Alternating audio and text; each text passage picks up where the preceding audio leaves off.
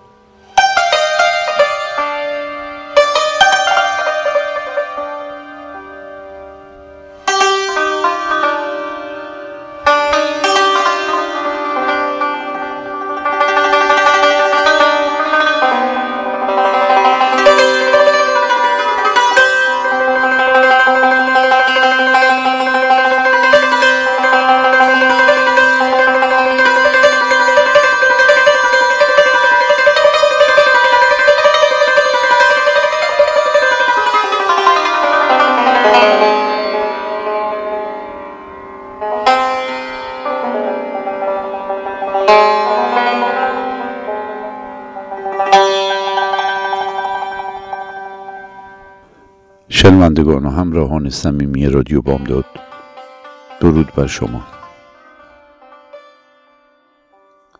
درس فصل گذشته تاریخ زندیه رو به اختصاص مرور کردیم. دوره فرمانروایی و حکومت کریم خان زند به دو دوره کاملا متمایز تقسیم می شود دوره اول که حدود 15 سال به درازا کشید و از شهادت نادرشاه افشار و فروپاشی خاندان افشاری آغاز می گردد.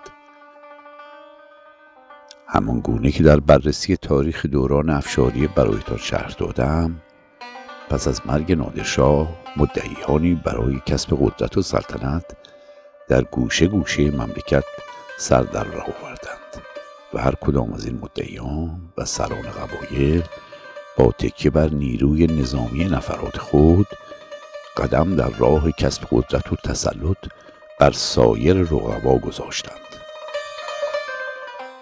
در جنوب کشور قبایل بلوچ سر به شورش برداشتند و در مازندران و مناطق ترکمان صحرا طایفه با نفوذ قاجار با هجوم و فتح مناطق همجوار و افزایش نفرات نظامی تحت امر خود مدعی اصلی سلطنت شدند. در مناطق مرکزی و کوهپایه های زاگروس ایل لور و بختیاری با حمله و هجوم به پایتخت کشور و تسخیر اصفهان و قتل حاکم آن شهر اعلام سلطنت نمودند و خودشان را تنها وارث بلا منازع تخت و تاج ایران معرفی کردند.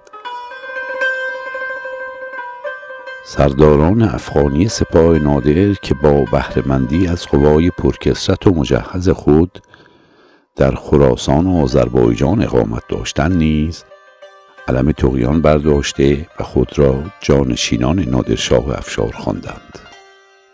فرزندان و بازماندگان نادرشاه نیز در کمال قساوت و بیرحمی به جان یکدیگر افتاده و هر یک به قتل و نابینا کردن رقبای خود دست یازیدند در چنین اوضاع نابسامان و ناهنجاری طایفه زند که به دلیل رشادت و جنگاوری معروفشان در منطقه درگز خراسان اقامت اجباری داشتند پس از رفع الزام اقامت در این ناحیه در معیت خیشان و اهالی طایفه و نفرات قوای جنگی خود به سمت ملایر و مناطق آب و اجدادی خیش ره سپار شدند.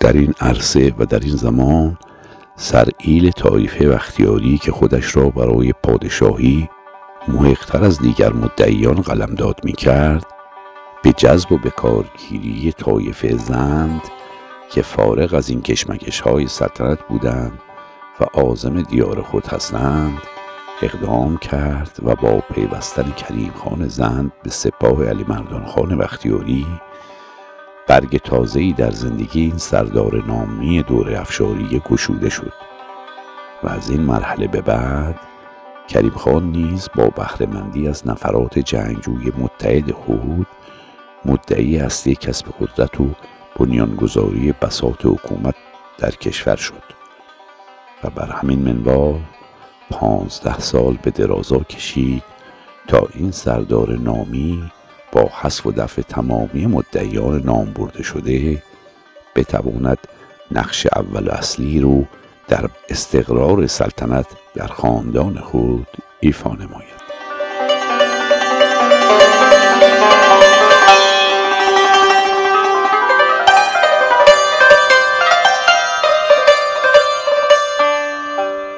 کریم خان پس از کسب قدرت و دسترسی به اورنگ پادشاهی و حاکمیت کاملی که بر تمامی نواحی ایران برقرار نمود و به فاجعه تلخ ملوک و توایفی پایان داد در سال 1179 هجری به شیراز بازگشت و این شهر را به عنوان پایتخت انتخاب کرد و لقب وکیل را که پیش از آن به فرماندهان ایلات اطلاق می‌شد به وکیل و رعایا تبدیل کرد و این عنوان را تا پایان عمر برای خود محفوظ داشت و هرگز از عنوان پادشاه استفاده نکرد.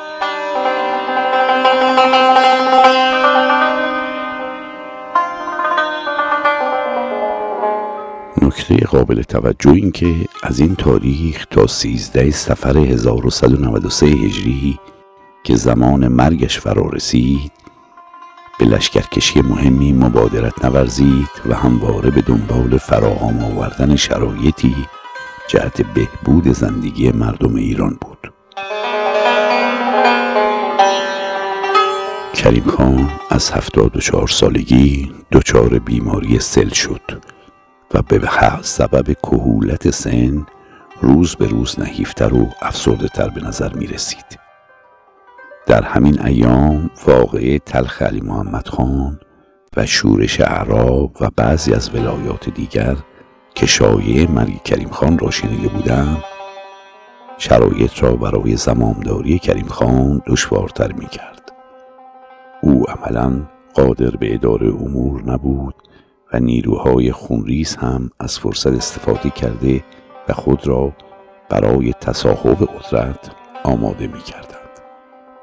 از طرفی فرزندان کریم خان یعنی ابوالفتح خان و محمد علی خان از خود اراده ای نداشتند به طوری که نظر علی خان پسرمو و یکی از سرداران بزرگ کریم خان به حمایت از ابوالفتح خان پرداخت و از سوی دیگر زکی خان برادر ناتنی کریم خان از فرزند دیگر یعنی محمد علی خان حمایت کرد. و ناب سامانی و هرج و مرج هم که هر روز گسترده تر می شد. با فرارسیدن پاییز بیماری کریم خان شدت گرفت و بستری شد ایلات خونریز هم که چشم به کاخ سلطنتی داشتند مرگ وکیل و رعایا را انتظار میکشیدند تا شهر را غارت کنند اما کریم خان از بستر بیماری برخاست و ایلات به طور موقتی دست از خیالات خود برداشتند و مردم هم نفس راحتی کشیدند. تا اینکه درد جسمانی او تشدید شد و از اینکه می‌دید سرکردگان زند منتظر مرگ او هستند تا حسابهای خود را با یکدیگر تصفیه کنند. خشمگین و عصبی شده بود. و به دلیل ضعف حاصل از بیماری دچار ضعف شخصیتی شد و ایلات حراس سابق را از او نداشتند.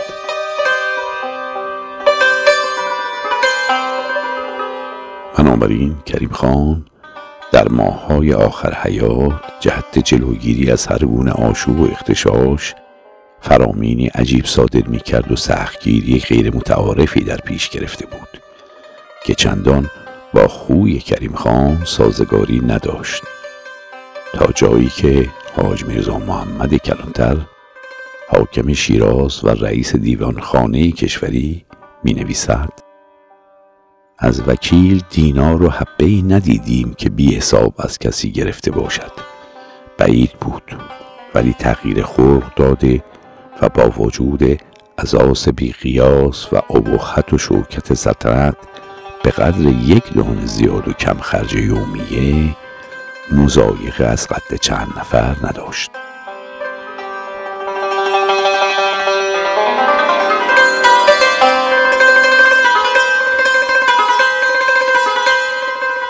اما در اوج نابسامانی ها شایع مرگ کریم خان به خراسان هم رسید و البته در اسفند ماه همون سال درد شکم نیز بر دردهای او افسوده شد و به همین سبب با وجود درد فراوان جهت جلوگیری از بروز شایعات بیشتر روزها خود را به دیوانخانه می رساند تا مردم او را ببینند و خطر هرج و مرج برطرف شود.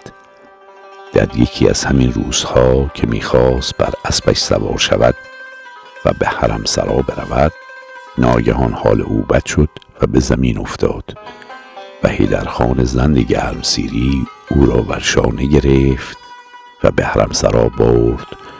اما درمان افاق نکرد و در نهایت کریم خان زند در نیمه شب یازده سفر سال 1193 هجری از دنیا رفت.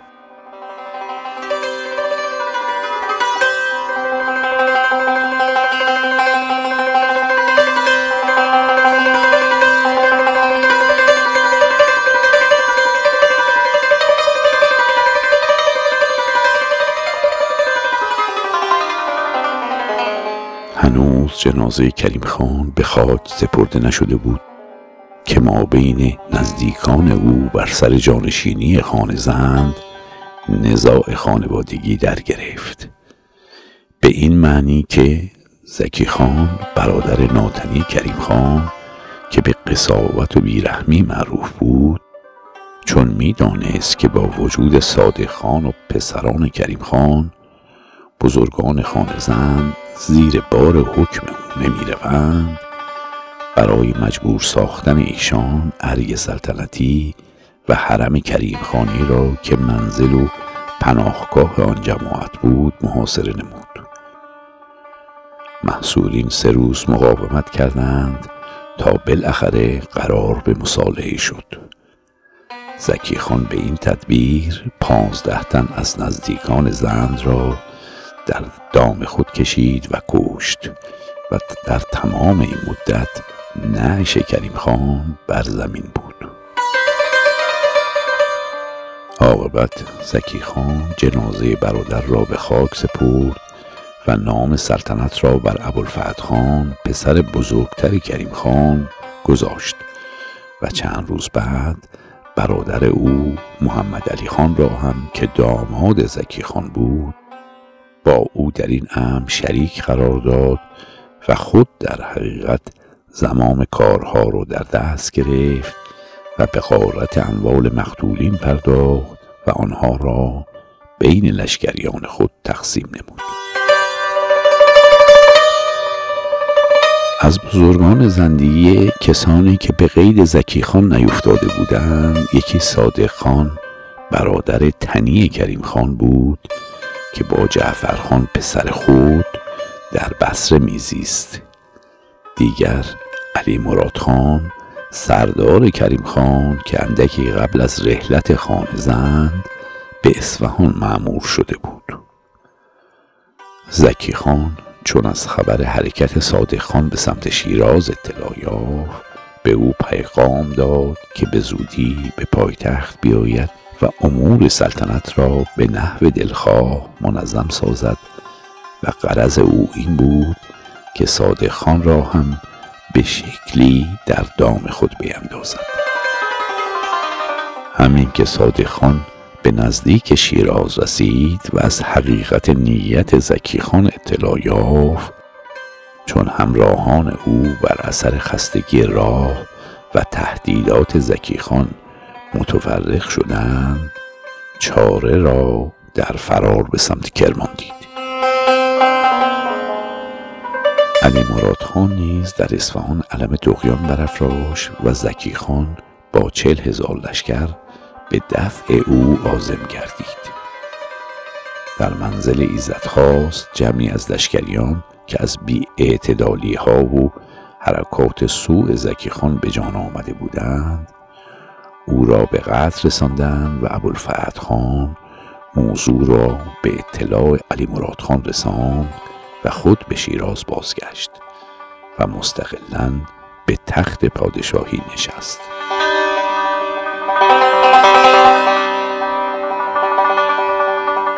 با رسیدن خبر قتل زکی خان صادق خان و پسرش جعفر خان خود را از رفسنجان به شیراز رساندند و اطاعت از ابوالفتح خان را گردن نهادند.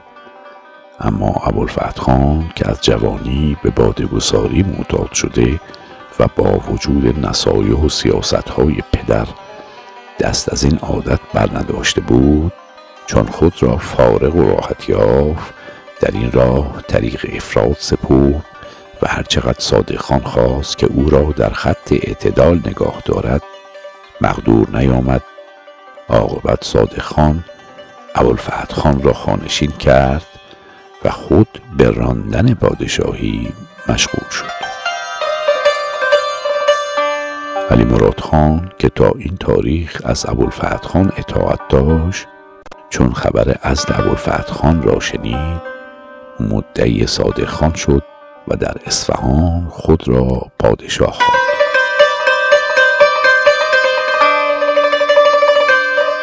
صادق خان برای دور کردن سرکردگان لشکری که در گرد علی مراد خان بودند به زجر و آزار کسان ایشان پرداخت و این عمل سران سپاهی مقیم اصفهان را بر ضد صادق خان شوران و تا دو سال این حال دوام داشت.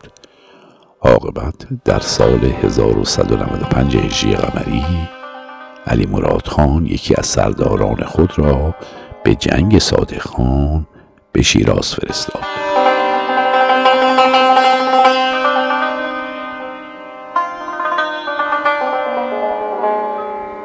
علی نقی خان پسر صادق خان این اردو را در خارج شیراز شکست فاحشی داد و بسیاری از سران سپاهی علی مراد خان اسیر شدند و علی مراد خان به حدود کرمانشاه رفت.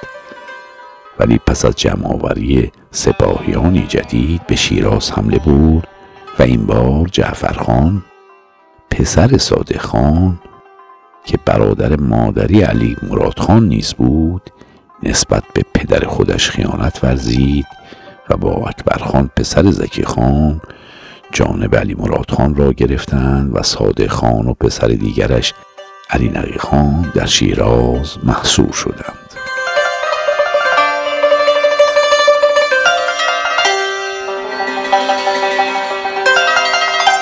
بعد از نه ماه محاصره علی مراد خان در محرم سال 1196 شیراز را گرفت.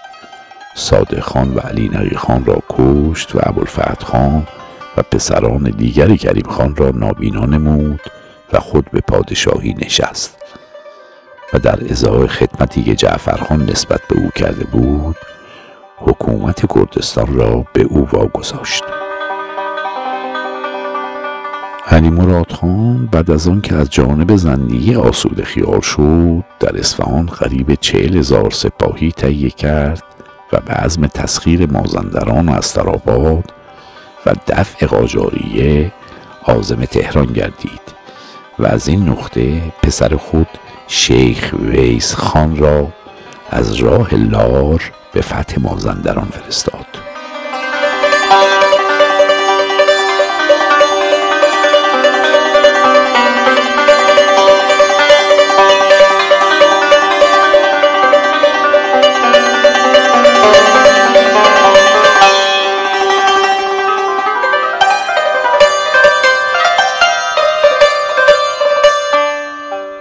اینک قدری به گذشته باز میگردیم تا به حکایت مربوط به آقا محمد خان قاجار در دربار کریم خان زند بپردازیم. اگر به یاد داشته باشید برایتان گفتم که کریم خان زند پس از شکست کامل محمد حسن خان قاجار و کشته شدن او در آخرین نبردی که بین نیروهای زندیه و طایفه قاجار و یافت از بین نه فرزند زکور خان قاجار دو پسر او را با خود به دربار شیراز برد. این دو پسر یکی آقا محمد خان قاجار و دیگری حسین قلی خان قاجار هستند. این دو نفر در دربار کریم خان با عزت و آبرومندی تحت حمایت و پذیرایی خانزند به مدت 16 سال قرار گرفتند. و یکی از همسران کریم خانزند امه این دو جوان می باشد. کینه و حس انتقامجویی که در خفا و در فطرت آقا محمد خان قاجار به دلیل واقعه مرگ پدرش به دست زندیه وجود داشت تا زمان مرگ کریم خان امکان بروز نیافت. لیکن از آنجا که آقا محمد خان قاجار به و آزادانه در حرمسرا و دربار کریم خان رفته آمده و حضور داشت. جزو اولین نفراتی بود که از حادثه مرگ کریم خان آگاهی یافت که بلافاصله برای پیوستن به ایل و طایفه خود از شیراز به سمت تهران با سرعت برق و باد ره سپار گردید. در منابع مختلف ذکر کردیده که مسافت بین شیراز تا تهران را که متجاوز از هزار کیلومتر فاصله دارد آقا محمد خان در مدت یک هفته طی کرد و آنچنان میتاخت که چندین اسب در این مسیر به دلیل تعجیل و فشار وارده بر حیوان متلاشی و کشته شدند. با رسیدن به تهران در تلاش برای تجمیع نفرات ایل و طایفه و استفاده از موقعیت مرگ کریم خان برای دسترسی به قدرت و حکومت برآمد. به همین سبب هر کدام از جانشینان بعدی کریم خان یکی از موانع حکومت خود را سرکشی و شورش طایفه قاجار و ادعای سلطنت از جانب آنان می‌دانستند. لشکرکشی و نبردهای متعددی بین قوای نظامی سلاطین جانشینان کریم خان با سپاه و نفرات ایل و حامیان آقا محمد خان قاجار به وقوع پیوسته است.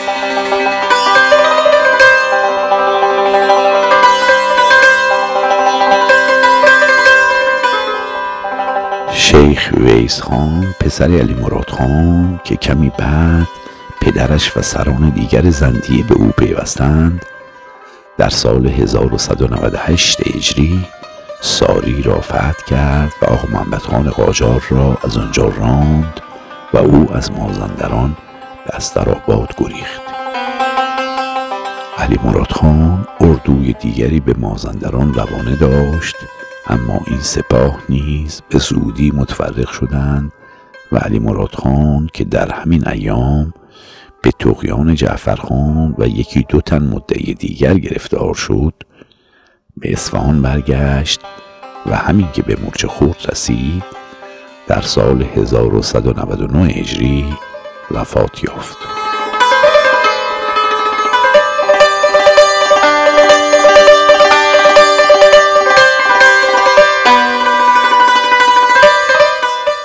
پس از فوت علی مراد خان که ششمین پادشاه دوره زندیه می باشد جعفر خان پسر صادق خان که در نتیجه خیانت به پدرش از طرف علی مراد به حکومت کردستان و خمسه منصوب شده بود به اصفهان آمد و در قدم اول شیخ ویس خان پسر علی مراد خان را گرفت و کور کرد.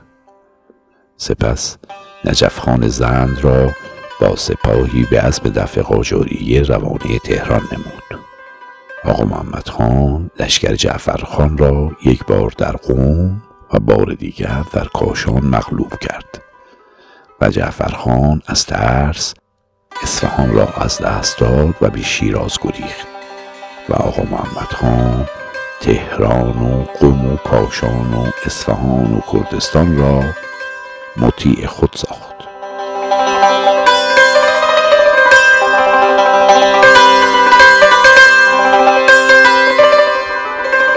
از سال 1200 تا سال 1202 بین طرفداران قاجاریه و زندیه نزاع در میان بود. تا آنکه در همین تاریخ اخیر جعفرخان به توطعه بعضی از عمرای زندیه مسموم و مقتول شد و سید مراد خان زند جای او را گرفت. پسر رشید جعفرخان یعنی لطفعلی خان زند که غالبا با وجود جوانی در رکاب پدر شمشیر می‌زد. در این تاریخ معمور بنادر و سواحل خلیج فارس بود. چون از خبر قتل پدرش آگاه شد خود را به سرعت به شیراز رساند و پایتخت را از دست سید مراد خان گرفت. توطعه کنندگان در قتل پدر را کش و خود را در سال 1203 هجری به تخت پادشاهی رساند.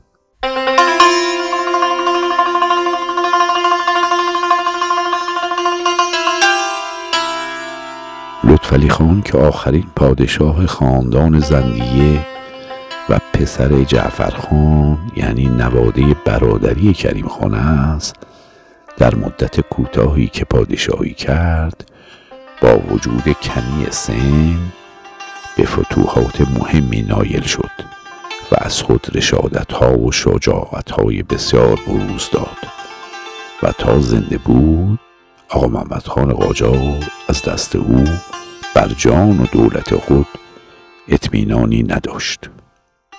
اما بدبختانه لطفعلی خان به علت جوانی و بیتجربگی از سیاست و مردمداری خالی بود و تدبیر ملکرانی نداشت و به علت غرور به نصیحت خیراندیشان گوش فرا نمی‌داد و همین معایب نگذاشت که او از فتوحات خود نتیجه ثابتی بردارد. به زودی از پا درآمد و دولت زندیه به قتل او انقراض یافت. از سال 1206 تا 1209 که لطفعلی خان در قلعه بم کرمان به دست آقا محمد خان جنایتکار و خونریز اسیر و مختول گردید و رشته حیاتش منقطع شد سلطنت زندیه که از سال 1163 هجری تا 1209 هجری به مدت 46 سال به درازا کشیده بود به مرگ او خاتمه یافت. این ربایی توسط لطفعلی خان زند که طبع شاعری شیرینی داشته پیش از اسارت به دست آقا محمد خان قاجار توسط این رادمرد تاریخ زندیه سروده شده است. یا رب ستدی مملکت از همچو منی. دادی به مخنسی نه مردی نه زنی.